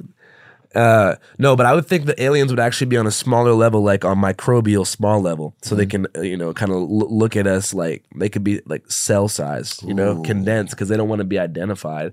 Everyone assumes they're these like gargantuan Cthulhu looking District Nine creatures who are going to come down and like scare the shit out of us. But why they always look like shrimp in the movies, you know, like giant lobsters. I yeah, think they'd really be like floating through the air, like little dust particles, being like, hey. You know what I'm saying? dude, that's more of a vibe too. And a dust particle. When you watch them, how they move, they move like alien vessels a lot of times. They move with purpose, yeah, that purposeful dust, homie. for real. Damn, that's almost what we are as humans. Uh huh. We're fucking. We think we're purposeful dust. That's a fact. Damn, bruh. Um, when you went, when you go into some places, do you ever have? Do you have a lot of fear? Obviously, I, I, you know, I understand now from like your growing up and stuff like that, and some of your energy, like, um, like I remember from my dad. My dad would sell, like, do like credit card signups at colleges and stuff when I was Yeah. when I was a kid, and so, uh. We'd roll over there and like we'd get all the shit out and like you know he's seventy eight years old he's signing people up and I would get up on the table and bark at college kids going by to get them to come and sign up and they get like a free hat or something That's fun. that says like Chase Bank, you know, something Yeah, just like sick ass or hat. frisbee. Yeah, Pretty, now it would be cool. Back then it was Yeah, horrible, for sure. But now it would be a fire hat, and uh, so I could see where you being in your environments growing up and like having like um interaction with people, Yeah. where it makes you fit into your world now real comfortably. Are there places you've got in that make you have made you kind of fearful or scared? Like, Honestly, not really, because like with the camera rolling, people aren't really going to test you. I think that like the most nervous I've ever been was like I was uh I was trying to do SEC games for a while, so like I was at the Roll Tide, I was at the Auburn Roll Tide game Oh, yeah, in it's a big one. Tuscaloosa. It's a big so I w- home game for Alabama. Alabama lost the home game. And so, like, people were fighting in the streets. Like, you know, you know how it goes oh yeah, college football in the South is a real serious thing. I'm watching 50, 60 year old dudes who, you know, were in their were in frats 40 years ago rumble out old beefs Yeah. in front of the Waffle House in Tuscaloosa. I'm like, man, this is tough. And peop when people were fighting right in front of you, my first thought is I want to interview them while they're fighting. right. You know, so I would run up and be like, hey, what's going on? How'd this start? And then they would, doof, you know what I mean? So, I mean, we had a couple situations in Tuscaloosa where people would try to take our cameras and be like, who the fuck are you guys? And we're like, uh, YouTubers, like, get the fuck out of our party. You know, also, they're very comfortable with violence at Southern schools. Yeah, There's not really consequences for like big brawls at schools in the South, at just in, in fraternity environments, like there would be on a regular street anywhere else. yeah. I think Southern culture, there's, it's more like, uh, especially in the South, you're looking at more like uh, fight outside of the bar. Yeah, it's like Australians. Yeah, you know, yeah. it's just like yeah, they settle the score after. Yeah, No it's like a one's bunch of pulling baked up. bean Australians, kind of. literally, and Yeah. no one's called the cops. Really, they kind of let things happen. Right. So like you know, that's the only place. Fr- frats is probably the worst place for me to film. Dude, it's funny when I remember growing up. Yeah, frats is a weird energy because it's also like, but then if they like you and they know who you are, then it is a different, the energy can be different. Unless you test that one dude who doesn't know, Yeah, that sometimes can be weird. this was like when we were pretty like lesser known, so it was a lot scarier. Yeah. Probably now, if I were to like message some frat in advance and being like, "I'm coming back to uh, Ole Miss," They'd be stoked. They'd be like, "Oh, we're going to show you the best party ever." Yeah. Um, what about I saw you that you went into O Block, you went into like Chicago and they have like a lot of like is that one of the areas where they have a lot of crime where they've had a lot of crime, violence? Yeah. Wow. I wasn't scared there or anything because, like, you know, they just took good care of us. Also, nobody wants to be perceived that way in media. So they're going to go above and beyond to make sure that everyone knows that, like, when I got to O Block, everyone knew that I was coming. And they were just like, hey, good to meet you. We, we checked your stuff out. Welcome. Yeah. That's interesting. Yeah, there you go right there, dude. That's fire. Yeah. I would say what they say, the hood or whatever, is probably the least scary place to film. Wow. you know, because your intention is clear. You know, you're a white guy with a camera crew. It's like everyone knows what that is. Nothing is going to happen to you. That's a good point. Where, That's where- where interesting. there's more commonality, there's more uh, potential for violence as a journalist. You know what I mean? It's the classic thing of like Louis Thoreau from England. Yeah. When he did his Weird Weekend series, him being British as an outsider, I think gave him a pass to kind of come in and be more confrontational. Whereas, like, I'm more likely to be in a violent situation with someone who is a similar, looks like me, and is in a similar age range to me. Because they kind of feel like, oh, it's more like buddy, buddy, like broed out. I even see it with fans. Like, f- if any frat age white fan will come up and just bear hug the shit out of me. You know, Yeah. there's just less of a barrier. Whereas, like, anyone older or younger will be a little bit more cautious or in a different socioeconomic place.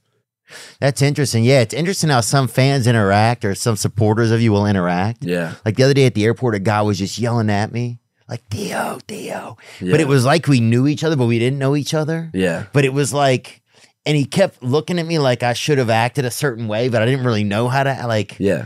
it's interesting how different people's perceptions of running across somebody that they've seen before. Yeah, I think for you too, because you podcast, like people, it's more parasocial because they feel like they've spent so much time with Oh yeah, because they get off work, they're driving home, whatever, they're listening to you. Like you're pretty much there in the car with them. They're laughing along with you, yeah, or they're laughing along with us, like right now.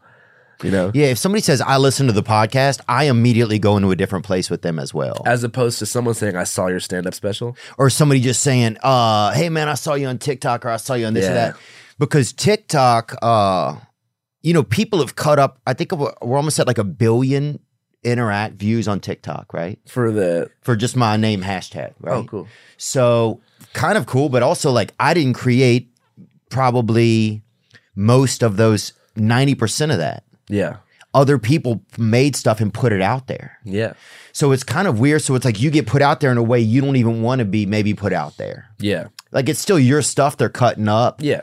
but it's just kind of interesting it's like they can kind of shape whatever, you know, and then people can see you more maybe than you wanted to be seen. I don't know. Yeah, and you give people a lot of yourself, you know. It's interesting. You have to though. I feel like uh, the comedian lane's a bit different. And I remember when I first came out to LA, like I went on your podcast and I went on some other comedians' podcast, and I was like, "Damn, your guys' job is hard." Shout out to you guys. Like I don't know how you c- come up with all this shit all the time. Really? You just you, you just have to have this like verbose gift of gab to just spice up because I'm sure like for example, you probably have told a lot of the same stories Oh yeah. and but you have to come with that sort of original energy. It was like when you asked me about like the hitchhiking story. Like I would have told it like funnier if I hadn't But already you've told said it it like tw- twenty times. Yeah. But I feel like you guys have to have this almost like r- a respawning ability that is just like superhuman. Yeah, I think it be, doing it with people helps more. Yeah. You know, that's why even like right when you walked in, I really felt like I lit up on the inside because I was like, oh man, I get to talk with someone today. Right. And so that's, it is more, it's nicer sometimes than just talking by myself. Um, you know, I find a lot of people like will send in calls to podcasts. Like there's a lot of guys out there struggling these days. You Yeah. Know? A lot of people are, or trying to figure out what, you know, it's a weird time to be human. Do you think that? Yeah, definitely.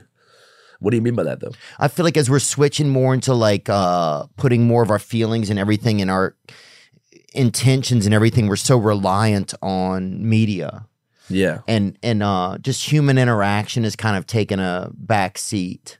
Yeah. Um, but it's also hasn't. So it's this weird like this weird thing because we're almost more interactive than ever yeah. but it's not very real. It is, but it's like we're almost transitioning. Yeah, it's it's it kind of sucks. That's why I've tapped out from it. I'm trying to reverse engineer my own life. Like I have like because I, I had to use Instagram and these platforms. I'm sure you did too to get to where I am now. Yeah. But I've crossed this threshold where it's like I don't need it anymore. You know what I mean? Like like you you probably barely do either too. I mean, people are gonna watch your podcast and they're gonna watch your specials. Regardless of if you have to post stories or whatever, I mean, Yeah. I'm sure it helps, but it's like once you're past that point, I'm not gonna hate on social media or anything like 'cause that's Yeah, it's weird. It's it, part it of got life. me to where I'm at, you know. But like, I'm gonna tap out from it, like, because my human interactions have been low, especially the past two years. yeah, Like, dude, it's like my real friends. Like, I don't know. I- I need more real, real friends, Mm. not just like cool online friends, but like real homies. yeah. No, I feel you, man. And it gets addictive though too. That's another thing about it. Like, I almost wondered why did they let us have phones because they're so addictive. It's like, is Yeah. it safe? It's almost like a cigarette. It's like Yeah, at a certain point will we realize this is this has ruined us, totally. And Instagram is low key like kind of pornographic too. You know what I mean? like a social, like a like a adrenaline porn or something. No, like it literally is. Oh yeah, I see them tits on there sometimes. No, like, like like like a lot of my friends, like I look at their feeds and it's just like attractive women, attractive men, just like constantly, and I'm like, damn, that must be kind of weird for you. That- You know that's what I all mean? your influence like is. you're like going on your phone and just like scrolling through like people you think are like super bomb all the time. Like, Oh. yeah. kind of rots your brain a little bit. Like you know, you're going through your day and you're like. You, they look amazing. They look amazing. They look amazing. Oh, that's the homie. I'm missing out. I'm missing out. This person looks good. I'm like, dude, that that sucks. Yeah, because the second you go back to your regular world, when you Yeah. take that away from your eyes and you look at your regular world, your regular world doesn't stand a chance. Right. Really? Sure. And it's designed like that. Right. You know. Right. That's the part I think people don't realize, man. We don't realize that there are these shape shifting goons, Jews, you know what I'm talking about, uh, in the distance who are, you know, but, it- but that's, uh, we don't realize that a lot of that has been. I you know it's it's been I mean Yeah. they have got us down to an algorithm. And Jordan it- Peterson talks about that. It's like we can't the algorithm is so strong if you want to still own yourself you have to almost come to you have to come to your own rescue, man. Yeah, you do. And it- there's an algorithm for everything. And people don't even realize when they're in it. Like even Jordan Peterson talking about that. He's also got an algorithm. Oh, yeah. You know what I mean? And once you if you watch one Jordan Peterson video, you're gonna they're gonna you're gonna see him every day. And the same goes for uh Jordan Peterson cookbook, lobster, yeah, lobster, Like lobster. for an experiment, you know the mob boss Michael Franzese? yes. I watched one Vlad TV interview with Michael Francesi, and I'm like, let me watch four of these. Dude, my phone was like a mafia phone for like a week. Every time I go on there, it's like Sammy the Bull describes his first hit. You know what I mean? And it's just like best Soprano scenes, you know, Goodfellas intro. And I'm dude, I'm watching this shit all day. You know, I'm like La Cosa Nostra over here on my phone for a fucking week. And, you know, I'm, I start talking like these dudes. you know what I mean? And my- I start, no, I start talking to my homies about the mafia. My guy Evan's like, dude, stop talking about the mob. I'm like, what? you know, I'm like, no, but it's crazy. The code of silence is crazy, dude. It's really blood in, blood out, you know, but not all Sicilians are bad. Uh. You know, and Evan's like, stop saying this shit. Let's talk about something else. And I'm like, I realized, you know, all moments of privacy, which should have been me time to think about my life, I was thinking about La Cosa Nostra. Wow. And that's not right. Uh-uh. No one should think about the mob for more than like an hour a week. Oh yeah, I think, and even that seemed like a lot, you know, Yeah. especially if it's not a recipe coming really shortly after the thoughts. You Yeah. know? You think the mob is still around? If they are, first of all, I noticed I noticed for a fact they do a lot of just trash hauling is what they do now. Yeah. The mob has se- severely been reduced. You don't think they're walking into like Stumptown Coffee in Brooklyn, breaking kneecaps, and being like, "Give me five cents off this latte." I think they're like the Comedy Central. Basically, they're like Comedy Yeah. Central. Like they just fucking didn't get on social media and No. they fucking fell apart. Yeah, they they should have adapted. Oh Had like a dope ass like cartel style branding campaign. yeah. Instead, they started like a Jordan Klepper show or something, and it fucking tanked, and they Yeah. never got their feet back under them. Um, Let's bring them back, dude. Yeah, I mean, I, I don't know, but the mafia, I would love to see them back. I Yeah. would love a fucking Italian to just beat hit me with a bat when I'm going for a jog. Yo, yeah, dude. Motherfucker. Because here's one thing I realized: if somebody walked up to me and punched me for no reason, right? Yeah. But they said, "You know what that's for?" I would find some. I would find a reason in my head why, yeah. and I'd be like, "Damn, okay." I think you could do that to anybody. What do you think would be the first thing that would come to mind? Mm, probably stealing something when I was younger, maybe, Yeah, or f- you know, se- you know, bad sex, maybe. yeah, Like you had me drive all the way over there for that bad sex, or Yeah. my, you know, you made my sister come over for that bad sex. yeah. You were heavy into stealing when you were younger. or- Yeah, I like to have stuff, man, and I'd tell people I'd have their stuff on and tell them I didn't have it, you know. Like retail. Yeah, and even undergarments, men's undergarments. Yeah. You've came a long way, man. Yeah, thanks, man. I, you know, I feel yeah. At least now I can afford my own stuff. C- Haynes would probably send you a pack. that would be good. They're gonna see this. Shout out to Haynes. Um, I want to know about your movie before you go, man. I want to know a little bit more about it. yeah, man. Ask away. Uh, what can we look forward to? Obviously, there's some parts of it that are what? There's parts of the movie that I'm gonna be screening at the upcoming tour. Okay. That's a fact. I'm gonna screen like some sick. At- HBO just finally agreed to let me show some scenes. Okay. HBO's been awesome to work with. Really? Yeah, dude. Wow. Sick. Shout out to Nina at HBO. It's just been fun, dude. Like working with a company that's like keeps it real, and you know it's HBO. And especially you came, you had some bad, you had bad experiences with that before, right? Hell yeah, dude. I remember you were in right after I met you through Ca- uh, with King and the Sting. You fe- that's when you got into the dispute with your own organization. Yeah. yeah, yeah. That that was a horrible thing. Yeah. But you know, I'm happy that uh, it ended in so, like a cataclysmic, fucking gnarly way. Yeah. Because I had to go independent. Like I had to start Channel Five. Right. Because I had like the, f- the fire under my ass, being like, you know, you got fucked over. Like respawn, kill it. Like start your own thing. That thing's gonna be bigger. You know, I feel like if I didn't have that dramatic split from the All Gas No Breaks parent company, I probably would have just drifted into like comedic obscurity. Honestly. What do you? What, what was a moment in there? What was some more of that? Tell me about that. So, because other people, this happens. This happens to people a lot, where people, you know, their con, the, the deal isn't right, or they don't feel like if they leave something that they're still going to be able to survive. Yeah, there's just very like low regulation in like the Instagram and TikTok management uh, world. It's not like film and a- you know acting and shit where you have guilds and unions. Like you can get pimped, you can get the blood pimped out of you by someone who manages influencers. Yeah. there's no rules or regulations. It's like the Wild West. I ha- there's been contracts much worse than mine, but I had what they call a 360 deal. They talk about it a lot in rap music. You know, it's a full management contract, so that means I can't acquire any money or get any. sp- If I if I get a sponsorship deal, it runs through the parent company. I, every stream of revenue that is to Andrew Callahan will have to be processed by the parent company, and they'll give me 20 percent of that profit after expenses are recouped. So it's a shitty deal. Uh, it was good at first because they gave me 45k a year, bought me an RV. I thought I was in heaven, but there was no show yet. Right. As the show got bigger and bigger, you know, we're getting. I see that we're making like so much on Patreon every month and s- through merch. Yeah. And I'm like, I want more money than I'm getting right now. I'm getting Yeah, I paid- deserve more. I'm getting paid literally the salary of a manager at Raising Canes, and like shout out to them. and I'm like, you know, like they work hard. They're not even a sponsor. I love his hat.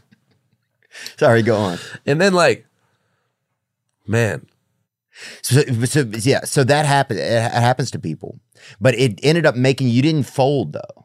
Yeah, I mean, so back to it. I mean, the, the big lesson from that whole shit is like read your contracts and uh, know what real money looks like. You know, because before you start, you know, really succeeding in media, forty five k a year seems like a great deal. But then in the world of adults, that's like a below standard salary. Right. But you just don't know that because you're young as fuck. But and, you were like, 21, 22. I was just interning for Seattle Weekly and writing Oh, for my college newspaper for free. So it's like, anyways, somewhere right right before All Gas No Breaks kind of tanked, uh, we signed a deal to make a movie with Tim and Eric's company, absolutely, and then Jonah Hill's company, Strong Baby, latched onto it, and it became this whole like lot of chefs in the kitchen making this. Uh, the movie is about the 2020 election and uh, the events that led up to the Capitol riot and the Oh, and the wow. aftermath. So we're making this movie. I literally remember I'm, I'm, I'm in the South Philly Walmart in this RV. We're out of propane, so there was no heat. It's 21 degrees, and I'm getting these emails from the All Gas No Breaks parent company that are like, "We need you to produce two pieces of Patreon content, or we're gonna fire you guys." And this is while I'm making a movie, and I'm like, I don't have time to do that. I, I'm freezing. It was horrible, and so I kind of refused. You know, I asked for more money. I said, okay, I'll work a second job now. Just give me more than 20% of the profit share. They're like, nah, we're keeping you at 20%. They fired Nick and Evan just to make a statement after I asked them for more bread. and those are your uh, associates, Yeah, still, they, they're partners and owners of Channel 5. right? And then, like, yeah, dude, it just got so bad. They were just being like, and they, I got this thing in the mail, my LA house that was like, if you don't make a video for All Gas No Breaks by the end of the month, you're fired. In the mail. What do they? Are they? Where do they send it from? The past? Do they travel back in time I and write know, a fucking right? letter? Like, what's going on? That's insane. but looking back on it, I mean, I'm like I said, I'm glad it fell apart. I don't have really negative feelings towards any of those guys. Yeah, You know, I was I was always supposed to be independent. yeah. You know. You always have been, probably really in your own way. Yeah, for sure. You like being. It seems like you like having control over what you put out. Yeah, in a way, I almost feel bad for those guys because they made such a bad business decision. Right. Well, at first they made a great business because they saw the value in you. Yeah, So that's almost that's that's cool. yeah, But then they chose to not do it fairly. yeah. Because I would have kept working for all gas no breaks. Like Yeah. the, the show would have been going right now if they would have just been like, Andrew wants more money. Sure. give it to him. But I remember the dude said to me, "We have a bunch of connections in the comedy world. We'll be fine. We're gonna replace you." Hmm. And I was like, "Bro, I do the editing. It's my show. It's like my concept." And they they actually created a bunch of copycat pages that are active right now Hmm. with my exact style, with other comedians hosting it. It's just a shameful endeavor, but you know. I don't know. Sometimes you take L's and you just got to keep it pushing. But I think they should have just left my formula alone. Yeah, dude. I mean, if you put a bunch of L's together, bruh, you got a bunch of L's, but you fucking you That's- might be that's doing better. fact. yeah. But hey, man, shout out to those guys. Like, they put me on at first. You know, It's a good attitude to have, man. I try not to have any. I just try to like not be negative about shit. You know, even though it's easy to be, especially when you like got kind of burned like that. Yeah. But once you, once you start being negative, people start being negative back. I know it's basic, but like even with my O Block video, you know, like I had, like, I showed two other like journalists in that, maybe not in like the best light, you know, because I was doing like a sort of expose about like what I saw as like the exploitation of like drill music by like media members who run like an interview cycle based upon like fact checking someone's street credibility Okay. for clicks and views. And I I talked about how that actually fuels real life violence because it kind of breaks down the inner workings of gang beef to like the general listening public and just makes people like not only fans of the music, but fans of like the gang lore behind the music, which you know what I'm saying? It's oh, like a- interesting. no, I know what you're saying. I just I'm trying to imagine how a channel would do something like that or how basically like um uh drill music is like completely full of like d- d- dissing people's dead family members, dissing dead enemies.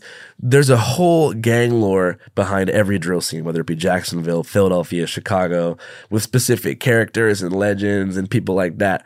But the general YouTube public didn't know about what they were saying until like a, a second industry of uh, you know, people who I call gang gossip YouTubers ran like a, a, a news circuit based upon like breaking shit down.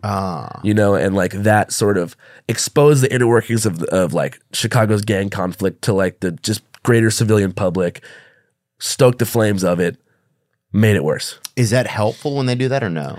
I think that, uh, It's just clickbait. I think that at its best, like there's some people who do it really well. Like there's one guy, um, Trap Laura Ross. He does like a really good job at like, you know, breaking down sort of the insanity and like the specifics of certain conflicts that should people should know about, you know, because there's people dying by like the hundreds here, like in Jacksonville. Right. But I think that when it's a, a, a gossip based click cycle, like you'll never guess what gang this rapper's from. Psh. You know, that to me is whack.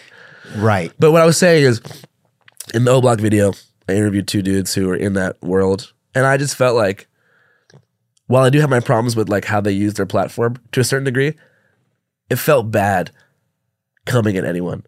I don't want to do it again. You know, like just putting the putting any negativity in the world, and like I felt it kind of come back towards me when they had their responses, and then people were, and I was just like, man, right. I don't want to start any beef with any other media members. Like, fuck all that. Like, you know, Yeah. Yeah, it's tough to navigate because sometimes people will steal, like, will borrow your shit or do something like that too. And you're like, man, Yeah. this is fucked up. It's like, do I want to, you know, like, it's like, do I call this out? Like, there's a clothing company that like totally copied a shirt that I made, right? Yeah. Like a merch, and it was like, do I bring this up or is that just going to bring more attention to them? You know, yeah, it's tough to navigate sometimes stuff like that. I know that's a different comparison. yeah. Um, But it's like once you start calling people out for shit, and then all of a sudden you're susceptible because people now that you've stooped to that level of like Right. internet beef, people start realizing it's an opportunity to capitalize on you, and they start internet beefing with you because they know that you play that game now. Right. And I just don't want to do it. I stand behind my coverage of O Block, but it's just like I don't know. Is it scary to see like you know you get environments like that where there's a lot of violence? You know, a lot of like growing up, like two of my closest black friends from growing up both got killed, right? And um, by other black guys growing up, there's just a lot of like vi- you know, there's a there's a lot of black young men killed. You know, there's a lot of violence in that community. Yeah. you see a lot of like the rap music and stuff, and you know, I love I, I love the music, but is it? I wonder sometimes if I find like by listening to this music, am I just perpetuating part of this thing? Well, the music is very much a part of the circumstances and like a reflection of the environment and the culture Right. that creates it. The real villain in the story of the mainstream proliferation of drill music is the record labels who are fucking pushing this shit and like owning the masters to mainstream hits about like basically doing mass shootings. You know, so as a listener, man, it sounds dope. No, you're not perpetuating it. The music sounds tight. They could be talking about whatever. Right. But it's the it's the record labels that, you know, make kids bop versions of songs and shit like that. You know, to to me, I felt like when I do something again, if I ever step back into the realm of covering drill music, I I, I feel like the record labels and the people who control and incentivize that are the missing uh, sort of investigation, Mi- the missing piece to my investigative investigative reporting. You know, Do you feel like you're like you bow your reporting down to anything like you there's like there's angles you're afraid to go to or things you won't talk about? Like it's hard to stay neutral.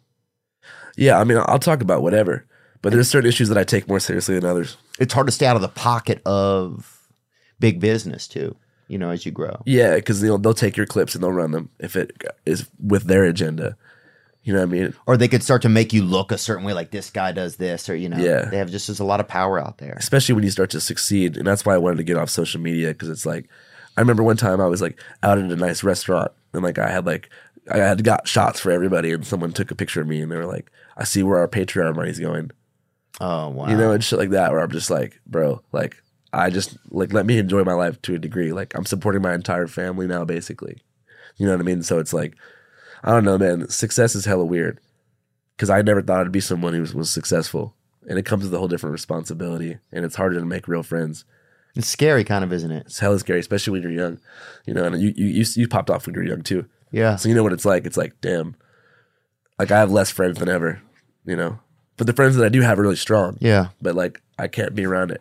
and your own ego. I got scared of my own ego too because you know n- feeling like I had a, I was at a loss, you know, Yeah. and- of like uh, attention or affection growing up. Then I was like, oh, this is important, you Yeah. know, like this specific part of it. You know, that can be scary. Yeah. It's all interesting. I think people look for like uh, examples of ego exaggeration too, to be like, oh, this guy's super full of himself because he did this. yeah, Like once you succeed, people look for a villain arc to be like, oh, he he used to be dope, but you know now he's at Soho House and he's going to Equinox and paying for hot stone massages, and I just saw him with AirPods in. yeah. You know, fuck that guy what a sellout. you yeah. know and like that's a real narrative especially you know i'm someone who like cares about you know issues of like racial justice and shit Yeah. so it's like that's not that compatible with having money and my goal is not to have money but it's like when you succeed people kind of know you're doing you're doing well and like every time i sell merch which is, which is like the money goes right back into funding channel 5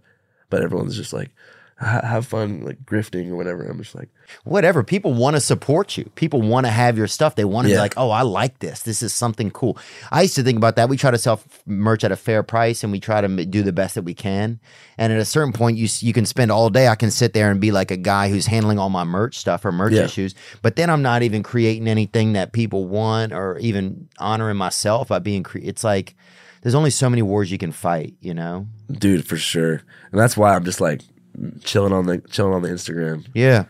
Good for you, man. It's brave and it's hard to do. yeah It's like vaping for your fucking uh, ego. Yeah, I'm one month off. Wow. Crazy. Damn, that's powerful, dude. I didn't know that. Um, Yeah. I'm, I'm not going to delete. I'm not. I'm not going to No. make any public statement being like screen time is bad for you. The coolest shit to do is just with, withdraw on your own time. Because the only thing lamer than being addicted to Instagram is being one of those people who's like publicly against Instagram. Yeah. You know On what I mean? Instagram. Yeah, who- yeah, on Instagram, being like, "I'm taking a break for my mental recovery." It's like, "Oh, are you? Yeah. thanks for letting us know, dude. I this know. isn't part of your long term uh, Instagram plan, Yeah. is it? Taking a break from my break, then they'll come back and take a break from the break. Oh, that was so refreshing. Great to see you guys again. How's it going? Within four days. Yeah, for sure. Um, what about the love life, man? Do you do you envision yourself? Are you dating? Is there anything like that for you? Do you like uh like affection? yeah, for sure. It's just hard to navigate in this the position that I'm in, you know. Yeah. Like I'm like hyper um not hypercritical, but like definitely trust problems Yeah. because of like the position that I'm in. I feel like I'm really paranoid about, you know, if someone's like genuine or not. Interesting. and so that makes me like not open up to people Mm. because I'm like, damn, this sounds like a classic thing, but it's like, would you be around if it, wa- if I didn't Right. have all this shit going on? If I wasn't like, yeah, doing cool stuff. And that extends like beyond dating. That's just like all of social life. Hmm. But I'm taking it slow. Like I have a lot on my plate. Like I have this movie coming out. I have the tour. Working on a cartoon. I definitely have put the whole love life thing in the backseat yeah. until I am like satisfied with other stuff, you know, because love can crash and burn, but if you make awesome stuff, that's forever. You know, if you put your passion into a project, that's gonna outlive you. When also I noticed my passion, my work can't hurt me like at a level, you know, like my work can't. My my work is always I know exactly what it's going to be. I know the return it's going to give me. It can't affect me emo, you know, it can, but it's not going to have the same effect as as a loving somebody or something like that, you know. Yeah, Anyway, that's kind of a fucking big reach, but it's not gonna go on your phone while you're sleeping. yeah, yeah, yeah. My job's not going to go on my phone while I'm sleeping. Yeah, Yeah. yeah, that's you true. know? dude. Also, it's like I feel like if you do date people in this position, like they assume that you're like hella unfaithful when you're not. Oh, interesting. You know what I mean? Like, Yeah, I think that's probably true. A lot of times, if I meet a girl, the first thing you ever say is, "Oh, "I bet you know girls all over." huh? and I could spend like two days with someone, like have the best time. Yeah. And they're like, I'm just one of many. I'm like, Yeah. no, no, that's not even true. Yeah. like you'd have the best, like have like a honeymoon basically. Yeah, And yeah. The last thing they say is like, all right, I'll see you in a month. Never. I'm like, man. Yeah, they. But but I, I guess that's an accurate thing for somebody if you're just kind of. Also, we pass through town, guys. Like us, pass through town. You know. Yeah. and we're tit grifters, you know? and that is something. And some of that's, first of all, okay. We've also created this ambiance in the world. Like, it's not like I get a lot of DMs from women who are like, let's fuck. Let me see that penis hole. No I way. Get, oh, I swear. Okay. Dude, the stuff I gotten, let me see that dick hole or whatever. or, you know, just crazy. Uh, like what? I didn't. Even, so it's like there's women out there trying to get you to stop by as well. Yeah. and there's nothing inhuman about it.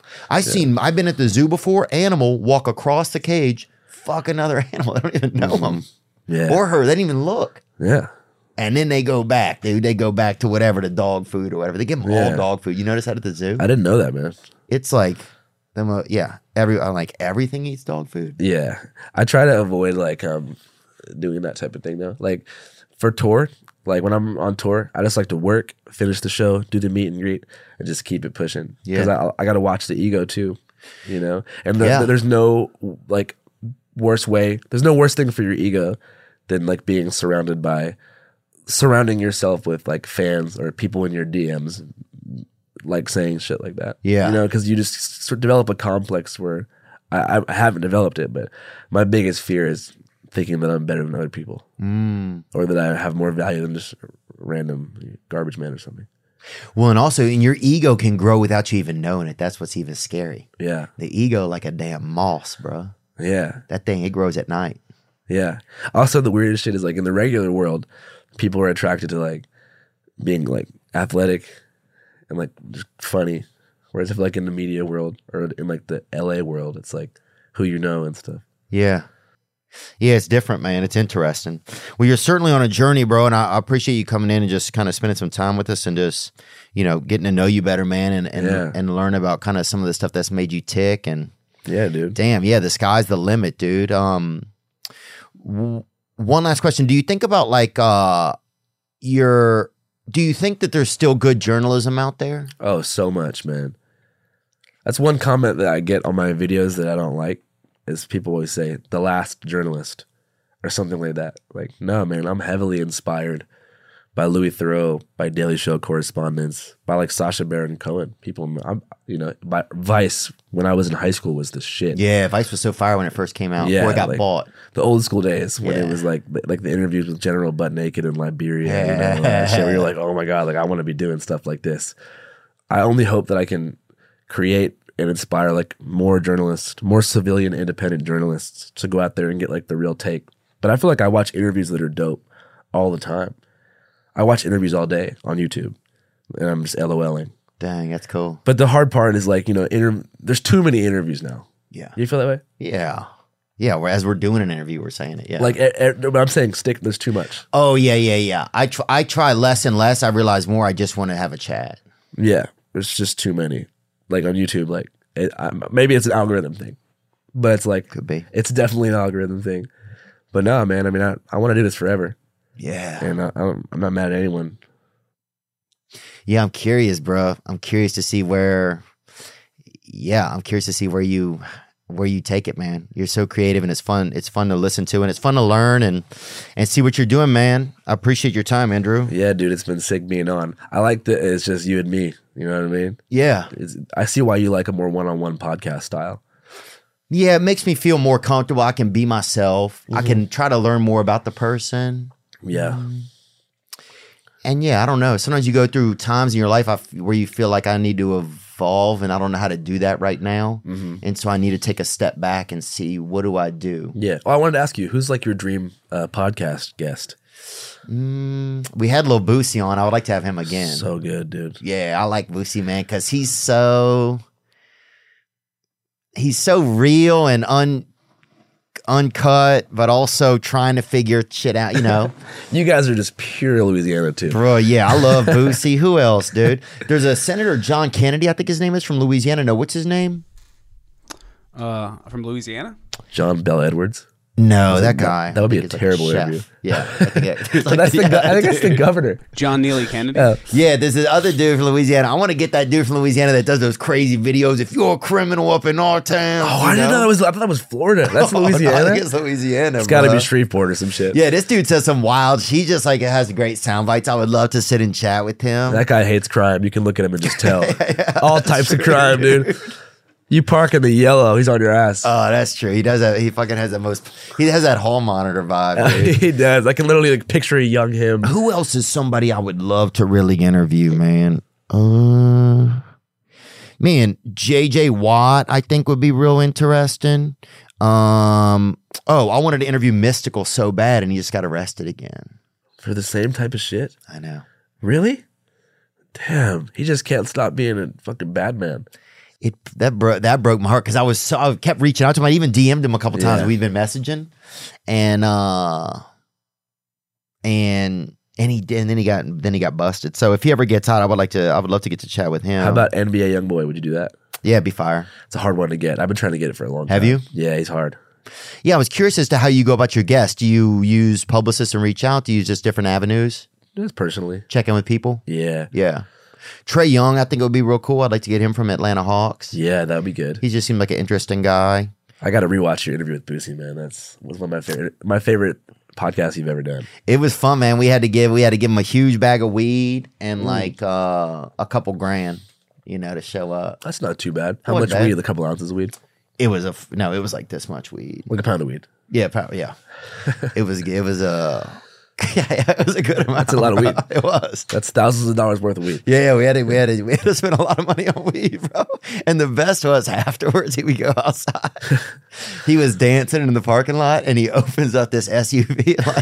Like two of these like red bone chicks get out of there, dude. And uh, they're fucking like one of them's hair was like stuck in the seatbelt thing, just like fucking. But they've all been there just smoking and partying, bro. Have you seen how he asks his fans for random shit on the road?